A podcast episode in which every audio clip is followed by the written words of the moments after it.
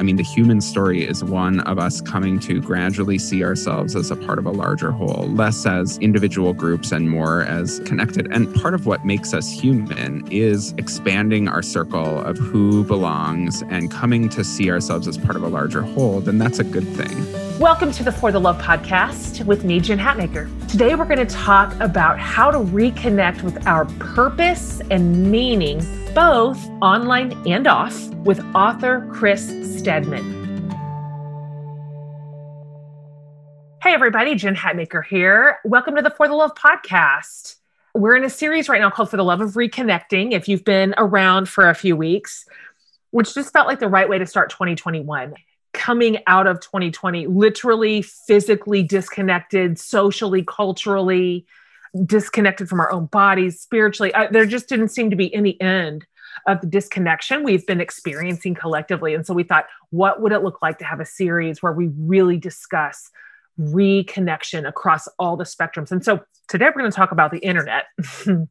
Pretty big idea there. The internet and so I think for most of us, the internet can be one of two places, you know, and both actually. At its best, it's a place of retreat, it's about community, it's about belonging. I mean, that is largely how I experience the internet. This community, the podcast community, just a beautiful space to gather where we can learn from one another and be exposed to new ideas and experiences and perspectives. And that to me is the internet at its best. And of course, there's another side too the dark side where hate and division live in the comment section where misinformation is spread, where empathy is just vacant and outrage is constantly on full blast. And so, you know, I think holding both of those internet worlds in two hands is a lot. It's a lot to try and reconcile because this is all new. I mean, the internet is relatively new. We don't have precedence here on how to use it in healthy ways. We don't have a lot of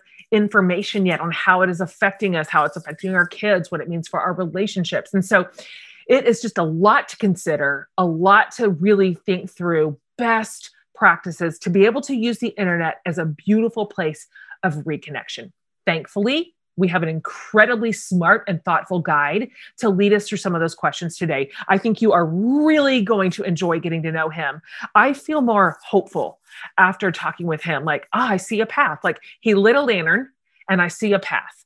So today I have on the show Chris Stedman. He is a Minneapolis based writer and speaker and community organizer.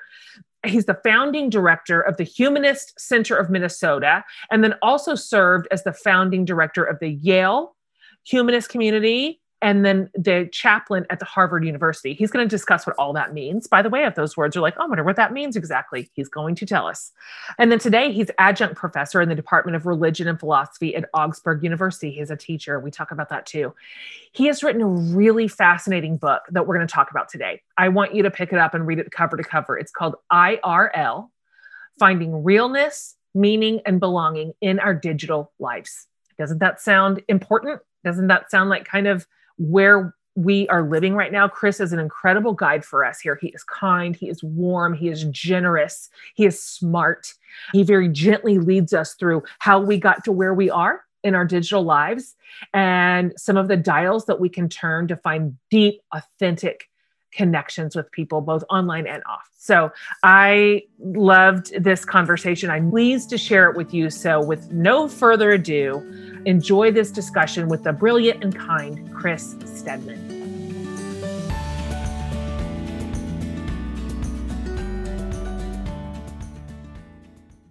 Okay, Chris, I'm just so happy to know you, to have been introduced to just your really, really incredible work. Thanks for being on the show today. Thanks for having me. I'm so happy to be here. Yeah, absolutely. So, I have told my listeners already a little bit about your super impressive bio. But I wonder if, before we kind of jump into this conversation, if you could talk a little bit more about you, kind of in your own words, sort of high level of who you are and where you've come from, and and then even kind of what this past year has been like for you. Sure, sure. Yeah. So, I mean, for the better part of a decade, I was what is called a humanist chaplain. And if anyone's unfamiliar with what that is, totally understandable. there are two words that I think are not necessarily all that widely known. I'll take them one at a time.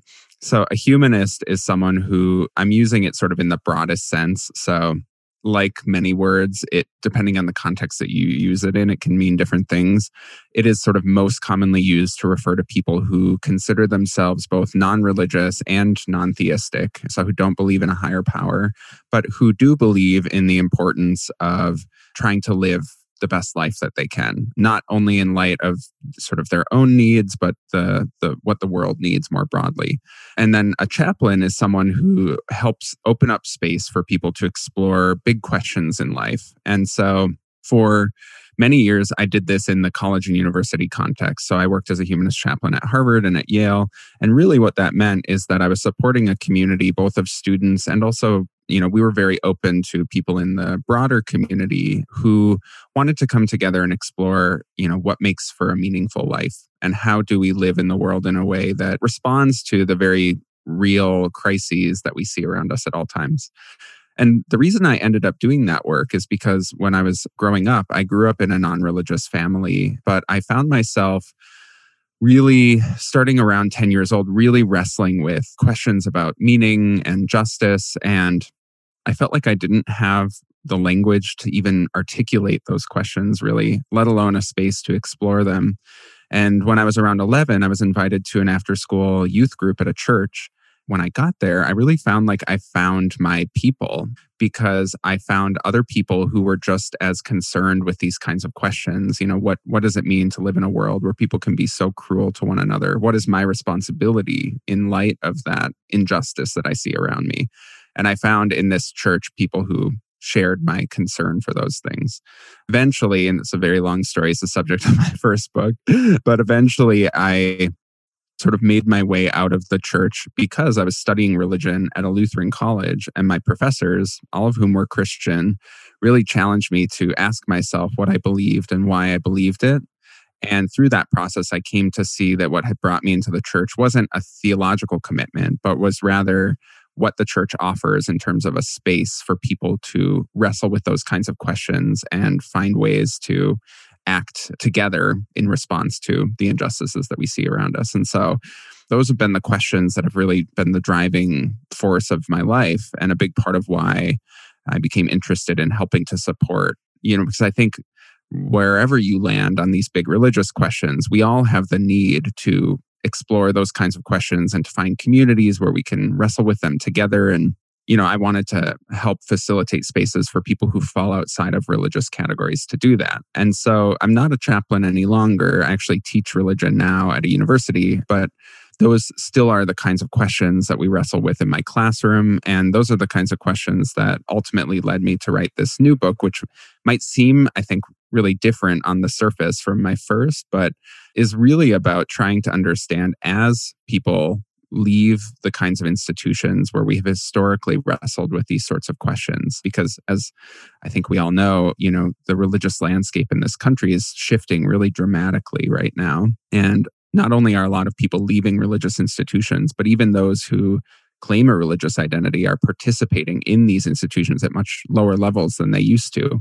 And seeking out I think many of these people are now turning to the internet as a space to connect, to explore these big questions together. And so I wanted to understand how does doing that online change the way that we understand who we are and what it means to be a person and what it means to connect. So that's my best attempt at a snapshot of how all that comes together. yeah, those are huge, huge ideas you're discussing. And because they're just so new without any precedence, the exploration of that is fresh and kind of wide open for examination. I'm just so, I have a million questions. We're going to go to the internet in just one second, but I'm interested because you, based on what you just said, you're you're teaching students, young adults, you're in the space of these huge heavy lifting questions that are those questions are ancient Right. Those are questions every generation asks in one way or another, kind of in their time. I'm just curious what you what are you observing right now with the young adults in these spaces? I, I, would just like to hear it from your perspective as a leader, as a teacher.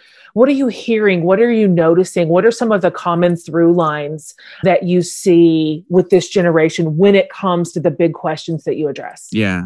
I mean, I think that they are conceiving of how to go about wrestling with these questions in very new ways, ways that I find challenging often in a good way. But, you know, when I look at the kind of current religious landscape, I feel I mean, I'm a worrier by nature. So this it's sort of my default to worry, but I do I do worry.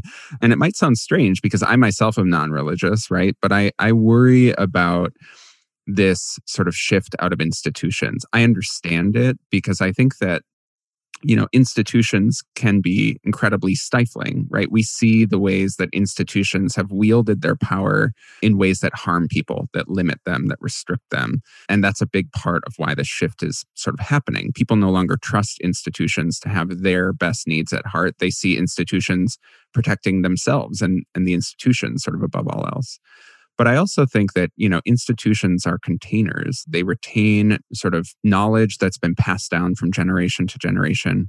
And whatever you think of religion, and, you know, obviously I have my own thoughts, you know, you're going to have yours, but I think one thing that religions do really well is that they have been around for a very long time. And so they are time tested in some ways and they have developed practices that help people connect with themselves, connect with others, you know, sort of return to these questions again and again. I mean, my mom considers herself agnostic, but she goes to a Lutheran church. And the reason she does is because it is a weekly opportunity to check in with herself and also to be challenged to ask herself, Am I living my life in the way that I aspire to? Am I practicing the values that I want to try to practice?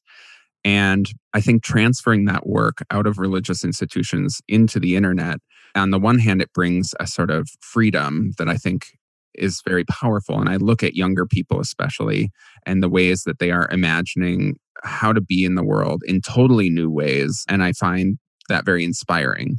But I also do worry about, you know, what happens when we move that labor out of these institutions that create all kinds of structures to help us reflect on our lives and forge meaningful connections and move that work to the internet which is a totally new space where you know we don't really bring the same kind of self-awareness that we always bring to other parts of our lives especially because we've absorbed this idea that it's it's like not real or it's less real.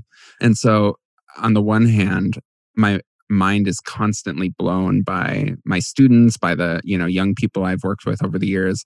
On the other hand i do worry about what is lost as we move out of institutions into this more sort of individualized experience of community and connection that happens online which i'm sure we'll you know we'll get into plenty of that. They're just huge questions and in some ways we won't know it'll be the next generation who does the postmortem on this first wave of internet community, you know, and what we didn't know, what we didn't even know we didn't know, and then just the long term effects on our psyches, on our practices, on our structures, institutions. I mean, it's just, I can't think of a space that it doesn't touch this new way of being in the world. Like, I find these questions fascinating and exciting and nerve wracking. And it's just like I run the gamut, kind of like you going, there's so many elements of it good, bad, yes, no, love it, hate it. You see things about the ways that people can connect and express themselves online that would never have been possible even 15 years ago. And you see the positive effects all over the place. But then you also see the the polarization, the atomization, the siloing, all the things that, you know, I think we all are aware of and worry about. Hmm. So you're technically a millennial. I am. so you've essentially been fluent in the internet most of your life. I mean, this is your first language, you know, whereas in my age group, it's definitely our second language. And so you've lived a great deal of your life online. I wonder if you can just, in broad terms, tell us kind of what the internet means to you today and what is your personal relationship with the online world? I mean, I sort of feel like I sort of straddle these generations because the internet, yeah, it's, sort of as far back as I can remember, the internet was there, but it was always sort of this discrete action. So, like, we didn't have the internet at my house growing up. I would have to bike to the library and log on to the shared internet computer for 20 minutes at a time. and it really wasn't until I was in my, you know, it was when I was in my 20s is when I got a laptop, is when I got a smartphone. So I had to spend, you know, informative years of my life where the internet was like an activity that I would log into and log out of rather than this thing that's sort of woven into every moment of my day like it is now.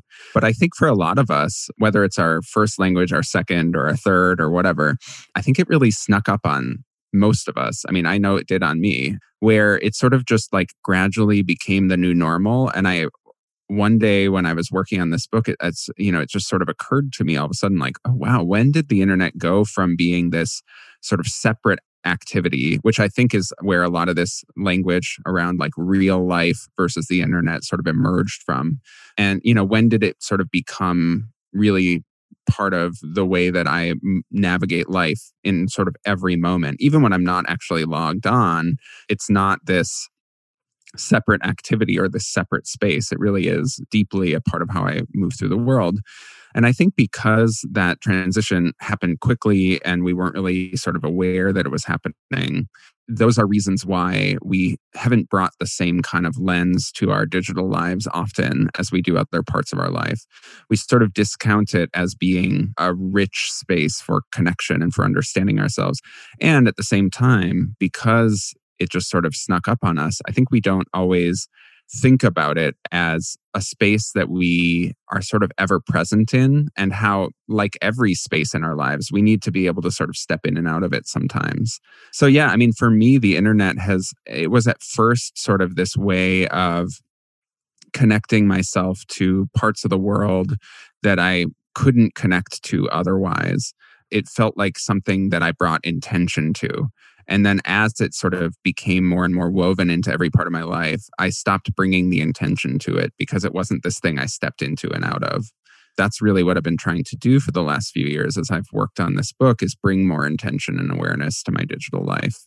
Mm. One thing like going earlier back in your your sort of history with the internet, obviously one of the huge upsides of the online world is the ability, as you just mentioned, to connect with other people, with other communities, with other schools of thought, with being exposed to different kinds of leaders and worldviews. I mean, just, I know for me, that has been almost an entire advantage to my life, where proximity is no longer the driving factor to what our exposure can be. So, you've talked before about being a teen, being a kid who was gay but not out and in that particular portion of your life, you begin to find this online community, which again is that incredible access to ideas and people and stories that can begin to bring great like meaning and clarity to our own lives. I wonder if you could talk for just a minute about that specifically and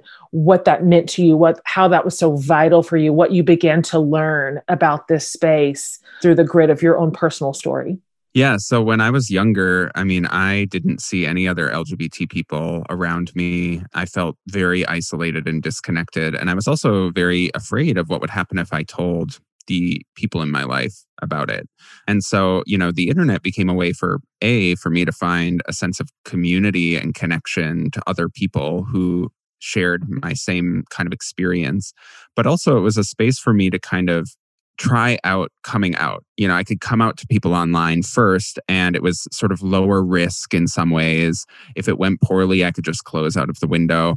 And also, it would we didn't have the same kind of relationship as like my mom. So if I came out to my mom and that went poorly, that would be very different. But I talk about it in IRL in relationship to my childhood love of maps because I grew up really loving atlases. I spent a lot of time reading atlases and what I really liked about atlases is, you know, when I was growing up, my town felt very small. My world felt very small, but I could go to an atlas and I could see that I was part of something so much bigger. People communities, places that I could never connect to otherwise. And that really was what my earliest experiences of the internet felt like. And that is what the internet feels like at its best, even still. You know, it sort of helps me place myself in a broader context. And that really is, you know, I mean, the human story is one of us coming to gradually see ourselves as a part of a larger whole, less as, you know, individual groups and more as connected. And and you know we're at a, a moment in human history where the challenges that we face are sort of more global in scale than they've ever been you know from climate change to to pandemics like the one that we're living through right now. And so you know we really we can harness the internet to help us see ourselves as a, a part of a larger world like i did when i was younger. But as we also know that is not always how the internet works. When I was first kind of getting my start as a writer, I have a very common story. I started a blog, the blog connected with an audience. And, you know, I would never have had the opportunities that I've had in my career without the internet. But I also got a lot of vitriol when I was first starting out. And what that caused me to do was to really put some walls up online and to, and I think we experience this often online. You sort of decide that, you know, you experience maybe, you know, someone is cruel to you or something, and, and then you start to put out maybe a, a slightly safer version of yourself.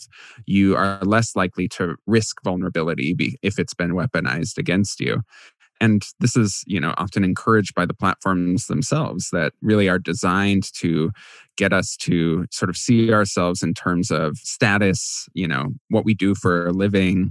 And you know this is another thing i talk about in irl one of the real challenges of the internet is that the person that we put out into the world online needs to be acceptable to our coworkers our family our students and yet that's not how we are as people. We've always been, you know, multiple selves. The person I am with my mom is a little different from the person I am with my students. And and it's not as if one of those is fake and and there's some real me. You know, who I am is a composite of all these different selves in all these different spaces.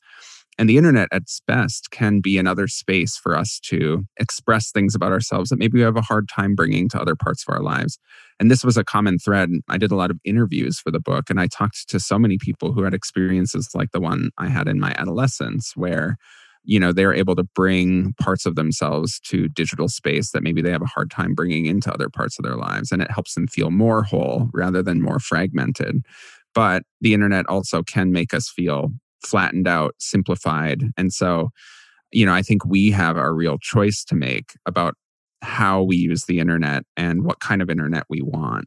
Oh, it's so true. Just we're all experiencing this and learning it in real time and feeling the effects of being a little bit splintered sometimes and flattened. And it's so unnatural to the way humans have always operated in the world. And so we don't have a large body of wisdom yet to pull from in terms of what are the best practices here, right? How do we maintain our integrity? What does this actually look like? I mean, again, it's going to be like my kids and their kids are going to rise up and tell us how we got this so wrong. totally. I'm sure I'm prepared to be like, we didn't know. If you want to get healthy and stay healthy, you need to know more about how you make decisions. That's why I cannot recommend Noom enough. Noom's based in psychology and teaches you why you make the choices you do and gives you the tools to make choices that nurture your body a little more.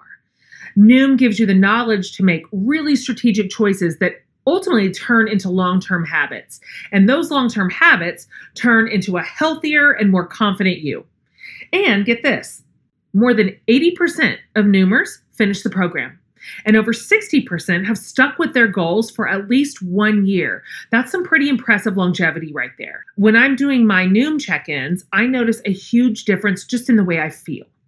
Like I have more energy, I'm more upbeat, I don't reach for things that make me feel better just in the moment. I can take a second and think about how to actually care for myself. I'm just more mindful. And that is something I value so much right now. There is a science to getting healthier, and it's called Noom. So sign up for your trial today at Noom. That's N-O-O-M dot com slash for the love. Learn how to get healthy with Noom. Sign up for your trial today at Noom, N-O-O-M dot com slash for the love. Okay, back to our show.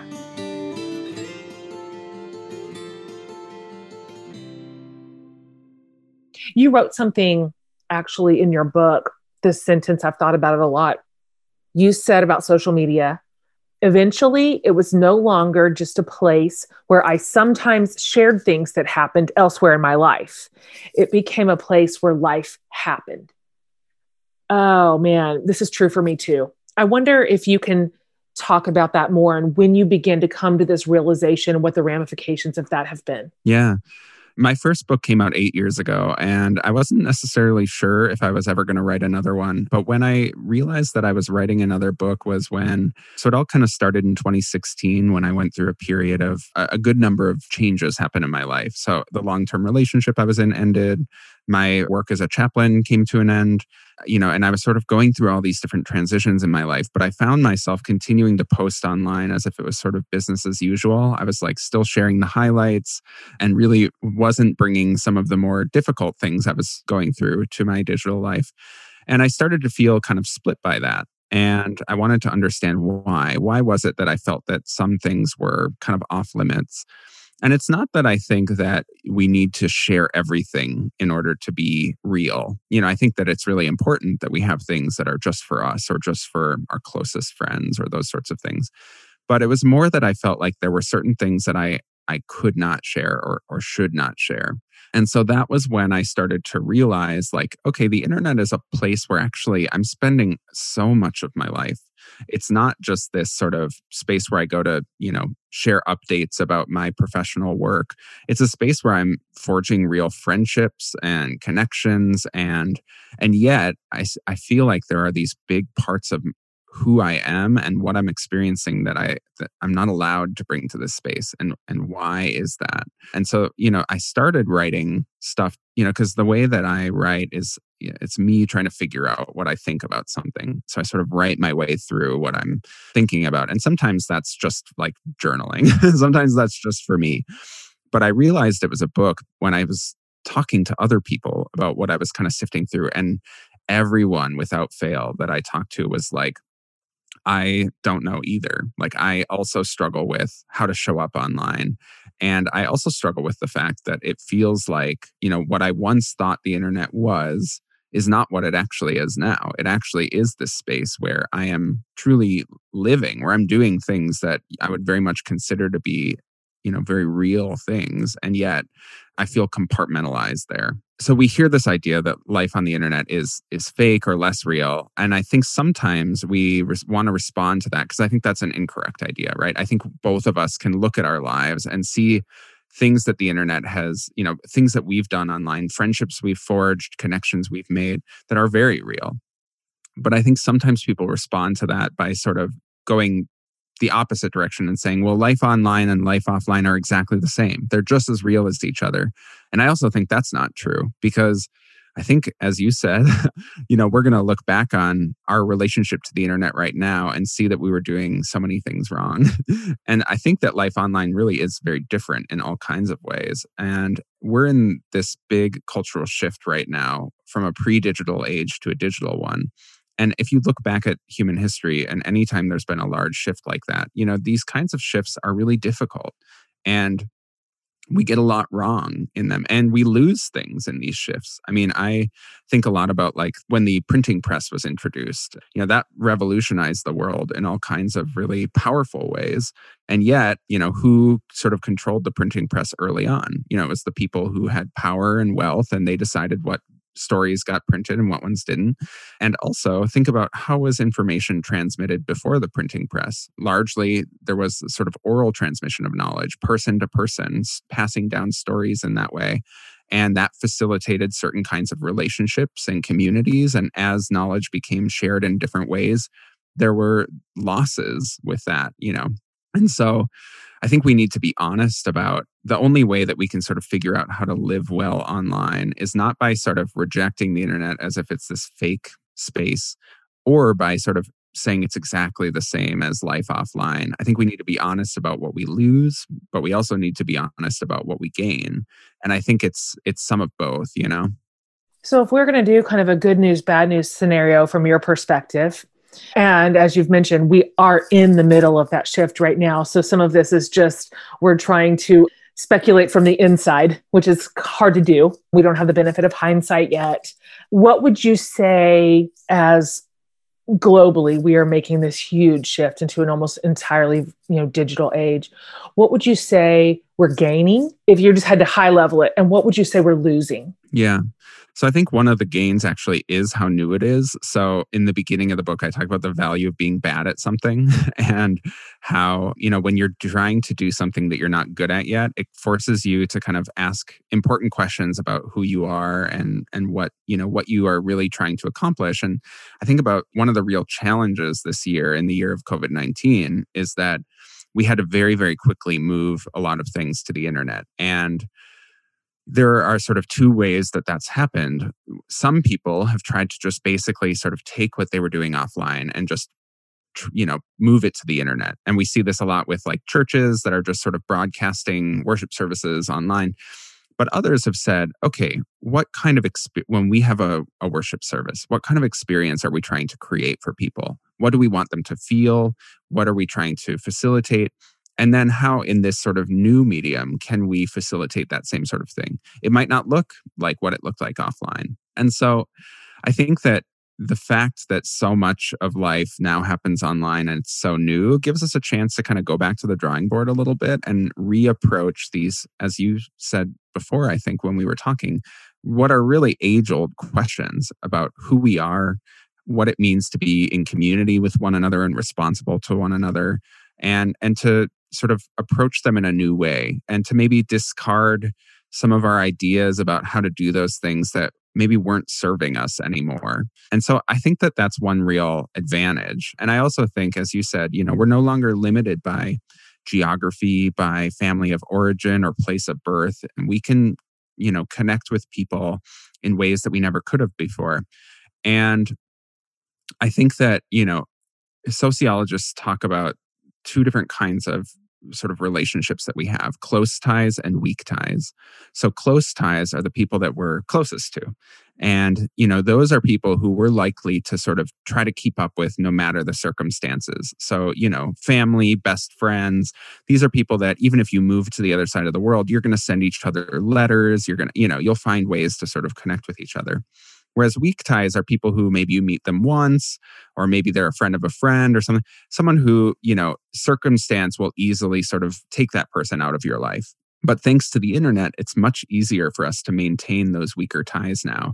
You might meet someone once and follow each other on social media, and then they're sort of in your feed for years.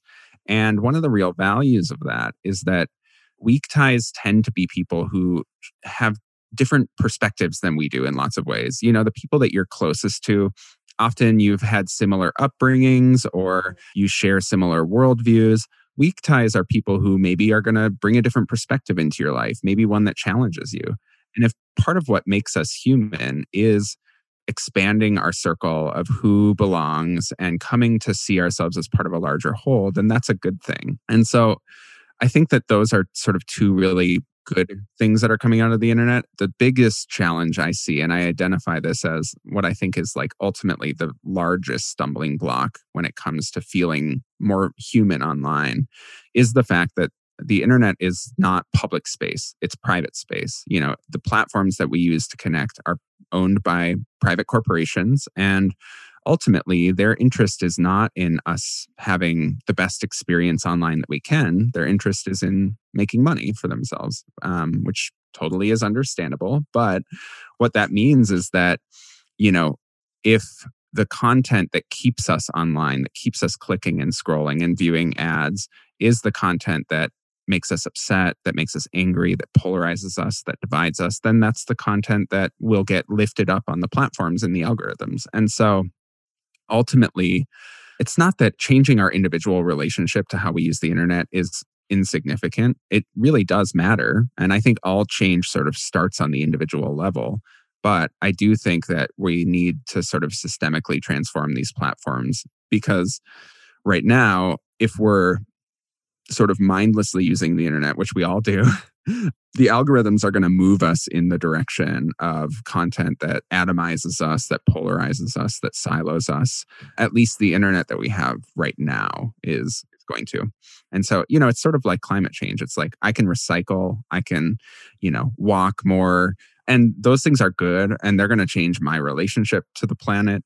But, you know, until there's sort of broader, more systemic changes, my individual changes aren't going to change the system that we all live in. Mm. I want to drill into that a little bit more, if you will, because from my vantage point, that is one of the key disadvantages that I'm the most concerned about when it comes to the internet, the for profit internet, which uses outrage and polarization, you know, as incredible capitalistic tools to make money. And so, you know, I'm also leery of, you know, being a person that says in the good old days, because that's not entirely true either. But there was a time when we connected entirely in person because that was all we had. And which meant uh, we had people in front of us like flesh and blood who thought differently, who believed differently. Our neighbors would be different in some ways, big and small. But now it really is easier than ever and designed by design,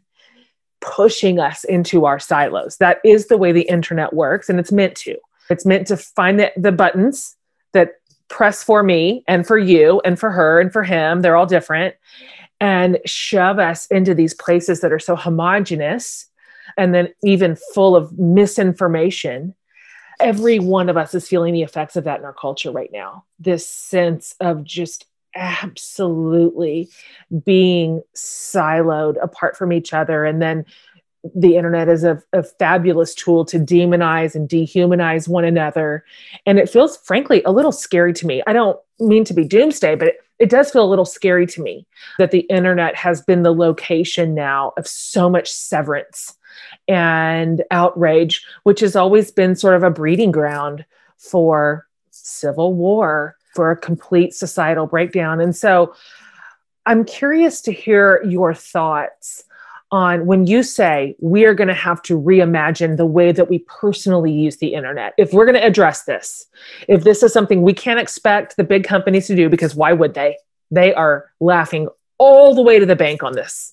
We can't expect them to have our mental health and our communal sort of the fabric of our society intact. That's not their motivation. But if it's ours, how do you suggest we go about renovating the way that we relate to one another and use social media? Yeah. I mean, I do think that some of it is just, it will have to happen on a, a more systemic level. Like the companies are not necessarily going to change or they won't change their policies on their own but we can you know find ways to make them really for lack of a better term. You know i mean because i think the we face a real crisis right now in the sense that the internet does as it exists right now it urges us to see ourselves as individuals rather than as a part of a sort of collective. And you know i years ago i wrote a piece for vice on the growing number of non-religious religiously unaffiliated young white men who are sort of moving into the alt-right into white supremacist movements through the internet so they're you know these are individuals who are sort of institutionally adrift or disconnected. You know, they're not a part of a religious group or something that sort of connects them to other people. I do think that a lot of that has to do with the fact that the internet that we have right now encourages us to see ourselves as individuals. And so I do think that, you know, we're going to have to in some really big ways change the kind of internet that we have. But I do think that in the short term, there are ways that we can change our individual approach to the internet. One study that I found really encouraging because I'm I'm very cynical. I'm, you know, at my heart, I'm a cynic. And yet I, I think I try to find reasons to be hopeful. And one thing that I found that made me feel more encouraged was this study that came out of BYU. Because a lot of the studies we see about the internet suggest that, yeah, the internet is wreaking havoc on our mental health. It's making us more isolated, more disconnected, lonelier, all these sorts of things. And the sort of suggestion is that the more time we spend online, the more isolated, disconnected, atomized we become. But this study offered a, a, sort of counter to that narrative. And it was an eight year longitudinal study. So it's not just some, you know, sort of random one off study. They they followed the same people for eight years. And what they found was that two people could spend the same exact amount of time online and have radically different experiences of the internet. And that it all boiled down to how and why they were using the internet. So, whether or not they were sort of mindlessly clicking and scrolling, following the algorithms, leading them in, in these sort of directions that make us more anxious, make us more disconnected, or if they were using the internet in a way where they were asking themselves what needs they were trying to meet when they logged on and and how they were going about doing that. And it's a difference between in the book i talk about the difference between deep play and shallow play. In shallow play it's kind of like going to a casino and pulling the lever on a slot machine. You're just sort of like you keep going back pulling, you know, hoping that you're going to get that buzz from the win. And oftentimes that's what the internet can feel like. It's like you just log on sort of hoping to get that that jolt of good feeling. You feel isolated, you feel disconnected, you feel lonely, so you log on hoping to get that feeling. But in deep play, which is kind of like I talk in the book about the imagination games I would play with my siblings as a kid, where you were sort of creating characters, we're building stories, we're exploring who we are, we're deepening our relationships, all these really good things. And I've experienced that online. I've experienced that same kind of deep but it all so much of it comes down to whether or not i'm being sort of purposeful about how i'm using the internet and why and it is really easy especially in more anxious times and hello 2020 you know it's easy to just grab your phone and just start scrolling and again the algorithms are really stacked against us in some ways. It's kind of like swimming upstream, but that doesn't mean that we can't swim. Just because right now, under the conditions that you know we currently exist in, it's more difficult doesn't mean it's impossible. And I think if more and more of us bring more intention to our digital life, it'll also become easier for the platforms themselves to see that that's the kind of experience that we want to have online. I mean, they are ultimately going to follow the wind. Whatever, you know, makes them money is what they're going to pursue, which again is why systemic transformation is ultimately necessary because the winds can always shift again, I do think in the meantime, we can change our relationship. And I've certainly have found that my experience of the internet, the years that I spent working on IRL, helped me bring a lot more awareness to my digital life. And it's totally changed how the internet feels for me. I'm not going to lift myself up as this perfect example because I get it wrong 90% of the time still. But I also get pretty much everything else in my life wrong 90% of the right, time. right, know? same. Yeah. Well, I want to ask you about that because you took a three month social media sabbatical. A lot of people do that. I've done that too. It's always interesting to see what everybody's reactions to that season is. And it's not always the same thing. Uh, will you tell us a little bit about yours and what you learned? And if it did, how did that change your relationship with the internet? Did, did it create any lasting changes in the way that you used it? Yeah, I mean, so I'll be totally honest. The reason I took the break was because, you know, my book was due in three months and I yes, really needed to focus. I'm familiar. Yeah. But also I was coming to the end of the process of working on this book and I was like, you know, I, I think I need to spend some time away from the internet and see what perspective that brings. And you know, I'll be honest, the first few weeks were torture, really. I mean, I was going through actual withdrawal. Like my friends were noting that I was texting them in like meme format, you know?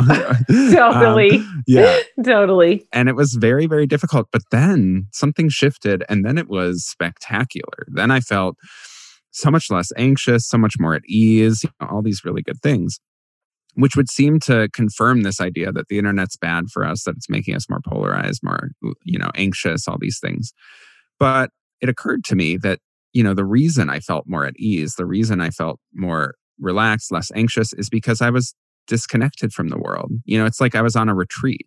And of course, we've all gone on a retreat and and that's felt really wonderful. But part of why it feels wonderful is that you are not confronted with other people's realities. You're not, you know, if the world makes us anxious, it's because the world is hard. It's because we're having to square our own selfish desires often with other people's realities and needs and and if you know being logged off made me feel less anxious it's because i didn't have to think about anyone but myself you know and so i do think you know I make the parallel to the Velveteen Rabbit, which is this sort of touch point in IRL in a couple places. And it was my favorite story as a kid.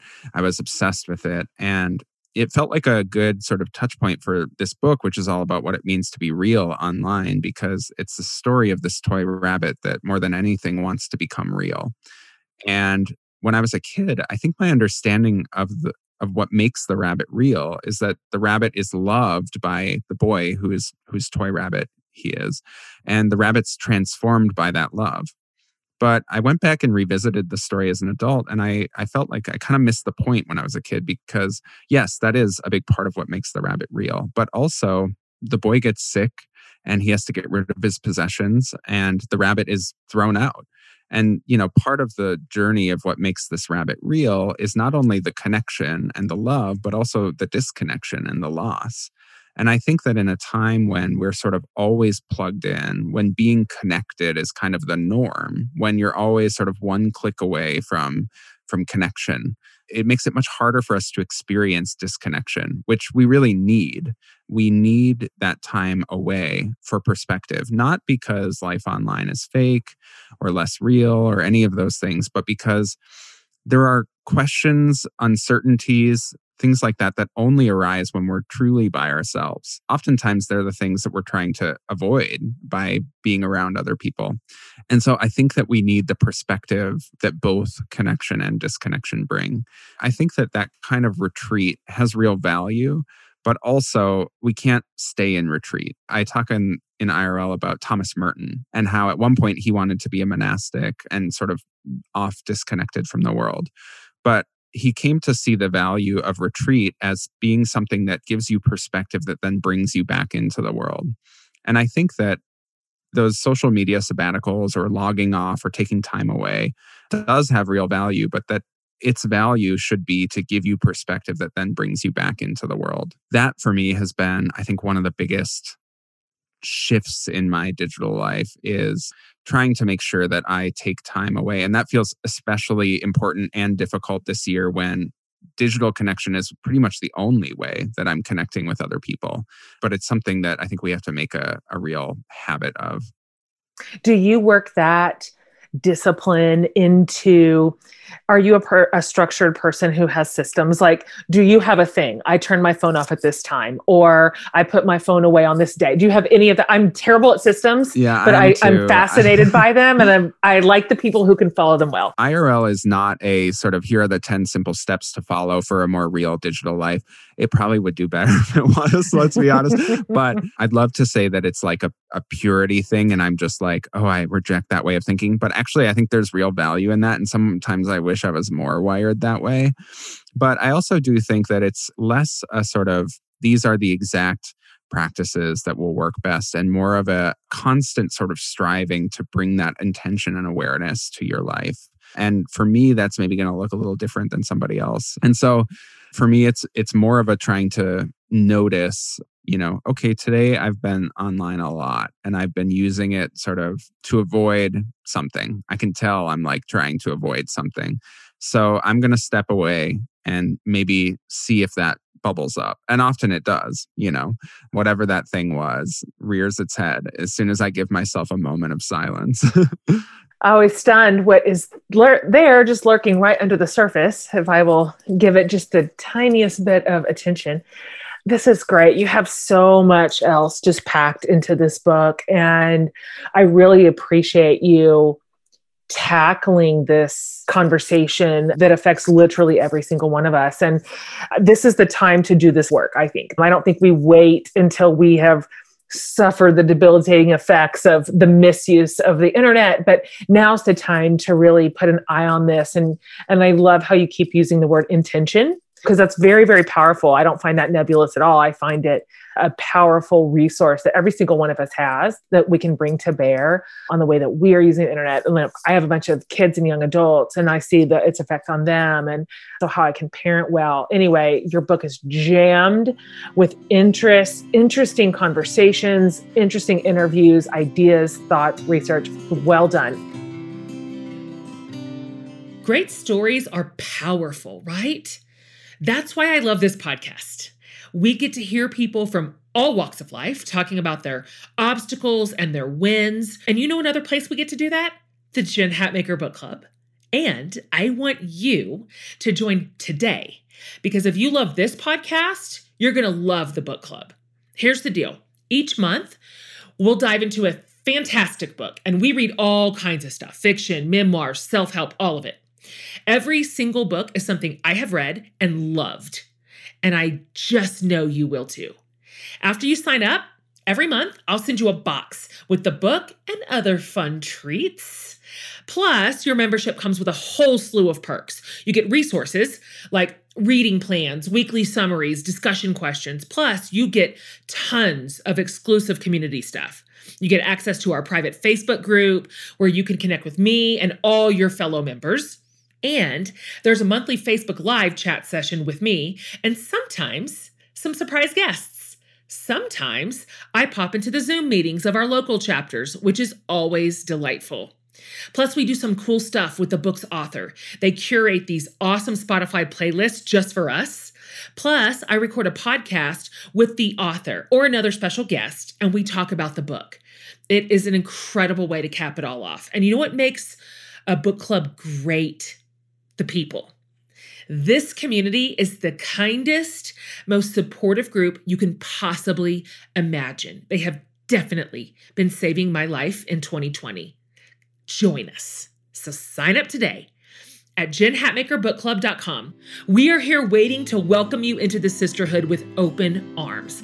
So join us at jenhatmakerbookclub.com today. Okay, back to our show.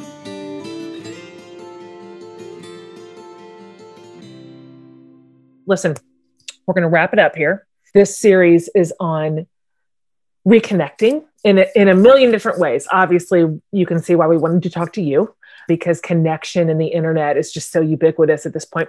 So, we're asking everybody in this series these questions, and you can just top of your head it. Here's the first way. Let's just say that's post COVID. Let's just say it's going to happen, that we're going to go back to life. And in, in our normal way of being on this earth, what is your favorite way to connect with other people? I'm going to use a word that's similar to intention, and that's the word attention. So, at the end of IRL, I talk about my relationship with my stepdad who has Alzheimer's. And, you know, part of why I moved back to Minnesota a few years ago was to help my mom with taking care of my stepdad. And part of why I write about him is because when I'm with my stepdad, I have to really pay a lot of attention to him because, you know, he really needs me to. And what happens when I'm spending that time with him is that everything else sort of slows down. And I'm not only paying more attention to him, but to our surroundings, what's going on around us. And it makes me realize how often my attention is divided and how a lot of this has to do with the way that I often use the internet, which is mindlessly and not as this sort of intentional act that I'm stepping into and stepping out of, but rather something I'm always sort of scrolling through. And I'm with somebody, but I'm also present in this digital space at the same time. And so I think my favorite way, or something I'm trying to sort of get better at practicing, is when I'm with somebody to really give them my full attention and how important that is, not just for them as a way of honoring them, but also for me in terms of the kind of experience I have versus when my attention is divided in different directions. And this is, you know, I talk in the book about research into how our brains work. You know, our brains just don't work like that. We just can't divide our attention like that. And so we end up giving somebody only a little bit of who we are. And we also only get a little bit back. And I found I had these really powerful experiences spending time with my stepdad. And it was so much of it was just because I was giving for the first time in a, as long as I can remember, I was giving somebody my full attention. And just what kind of space that opens up is so, it's so different from when your attention's divided. That's so good. It's so real. I, as you're saying that, I'm sitting here thinking about both the times when I have not giving someone my full attention. You know, I've got one eye here and I'm kind of nodding, yeah, yeah, yeah. It's usually to a kid. but I'm also remembering what it feels like to be the person who's only getting half of somebody's attention. It feels bad. Like this sense that, ah, this, whatever it is about this relationship or this moment, it is not enough to hold your attention or to warrant like a real 100% connection. And I'm so determined to not do that. And so, thank you for saying that really specific, old fashioned idea about just giving someone your full attention. Like that's it's honoring. It is. I do hope though that you also extend grace to yourself because I do think we live in a time where our attention is so easily divided. And this is the thing that I try to remind myself when I'm having that kind of encounter where I'm on the other end and I'm not getting someone's full attention and I'm having to repeat myself and I can feel myself feeling slighted by that or feeling as as you say am I not enough? Part of what helps me feel better is remembering like you know a i've been that person but b you know so much of it is a result of the the world that we live in right now and we're all trying our best and oftentimes you're right. we're not you're so right. The next generation will put this on the list. Things we got wrong we listened with half an ear for a couple of decades. Okay here's the next thing and this is more like introspective so if you're kind of going through the middle of your day and you feel yourself wound a little bit tight you're you're you're up here in the rafters what do you do, even just briefly in the middle of the moment, to kind of reconnect with and like care for yourself?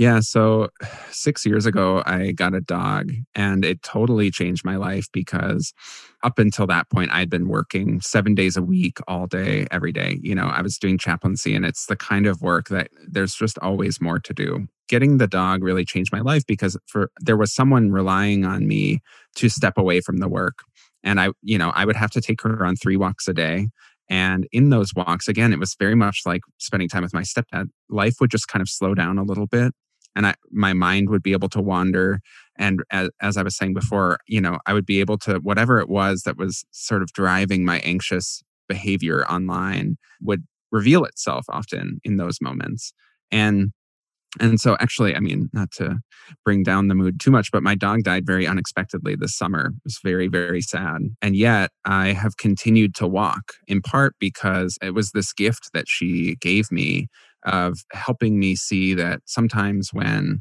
my mind is swirling or I'm stuck in a loop or something, just going out, taking a walk, sort of helps me hit reset, helps me take that moment for myself to ask myself what's going on in my world and, you know, and and being able to see even as I'm saying it right now, actually, you know, I, I think right after she died, when I kept walking, I was seeing it as like, well, I don't even know what to replace that with. Those walks I would take with her. So I'm just going to keep walking. But now I'm I'm sort of hearing myself talk and I'm thinking, well, actually, it's sort of this gift that she gave me that feels nice to say. So thanks for that. Yeah, I love that. I love that. I can't wait to continue to follow you online and see when you get a new puppy. Mm, thanks. Yeah. Maybe 2021 is going to be the year of puppy for Chris. Yeah. Talk about getting to go out three times a day, probably more like eight. That'll really break up your day. Here's the last question that we ask. I ask every single guest this question, and you can answer this literally however you want big, small, serious, not serious, just however you want to answer it. I learned this question from Barbara Brown Taylor, who is a priest. And so she says this What is saving your life right now? I have to say, I think what has saved my life this year has been teaching. So I actually, I mean, I never expected to teach. You didn't? No, I was approached about teaching this class and at first I was like, well, I'm not qualified to teach that class. You know, I was a chaplain before, but then I thought about it and oh, what is chaplaincy? It's about trying to facilitate space for people to explore these big questions. And this class that I teach is on vocation and the search for meaning. And so it's all about helping students think about, we think about vocation as this intersection between what your particular passions, skills, interests, needs are, and what the world needs, and sort of where do the things that you care about intersect with what the world needs. And you know really that is what chaplaincy is about is helping you think about your own needs and and questions and and also sort of to think about those things through the lens of what other people and what the world needs. And in a time when i you know live alone and i'm feeling very disconnected this year as so many of us are being able to teach this class it's all virtual but you know to be with students every week to explore these kinds of questions and oh my gosh the things that i have learned from them I can't even begin, you know? So that definitely has, I think it was this thing that I never expected I'd be doing. And when I was approached about it, I was like, I mean, I'm interested, but am I, am I even qualified and should I? And, and I'm just so happy that I did. It's just been so, it's been, it's saved my year for sure. I totally love that answer. And I just, I love that age group too, that age group of young adults and students. They're so interesting. They're so smart, highly engaged. They're paying attention. They're provocative. I, you know, I'm raising that age group and I just, I'm profoundly hopeful about what they're going to bring to the world as they take the reins from us. Me too. So fantastic. Before we log off here, can you just tell everybody like where they can find you, where they can follow you, where they can find your books, all of it? Sure. I'm on Twitter, Facebook, Instagram. It's all of it is Chris D. Stedman, D as in dog, though it's my middle name, which is not dog. and Stedman is spelled like Oprah's life partner, S T E D M A N. And then, yeah, my website is chrisstedmanwriter.com. And I have a little newsletter that goes out every once in a while. IRL is out now. You can find it at irlbook.com or, you know, anywhere you buy books from. I definitely, definitely encourage people to support their local bookstores if they can right now. All of our local businesses need our support more than ever. And uh, yeah, and I've got a, a couple new projects in the works that I'll be sharing more about soon. But for now, you know, just very grateful for the opportunity to get to chat with you and to chat about this book and about these questions that are we're very far from answering but i do think are very worth our time right now. You know we got to start somewhere. We got to start asking them before we can get anywhere close to an answer. You're absolutely right. Could not agree more and you're such a good leader through it. Oh, well thanks for the time yeah, I just really appreciate the approach that you've brought to this conversation. So thanks for that. Thanks, Chris. Yeah, thank you so much.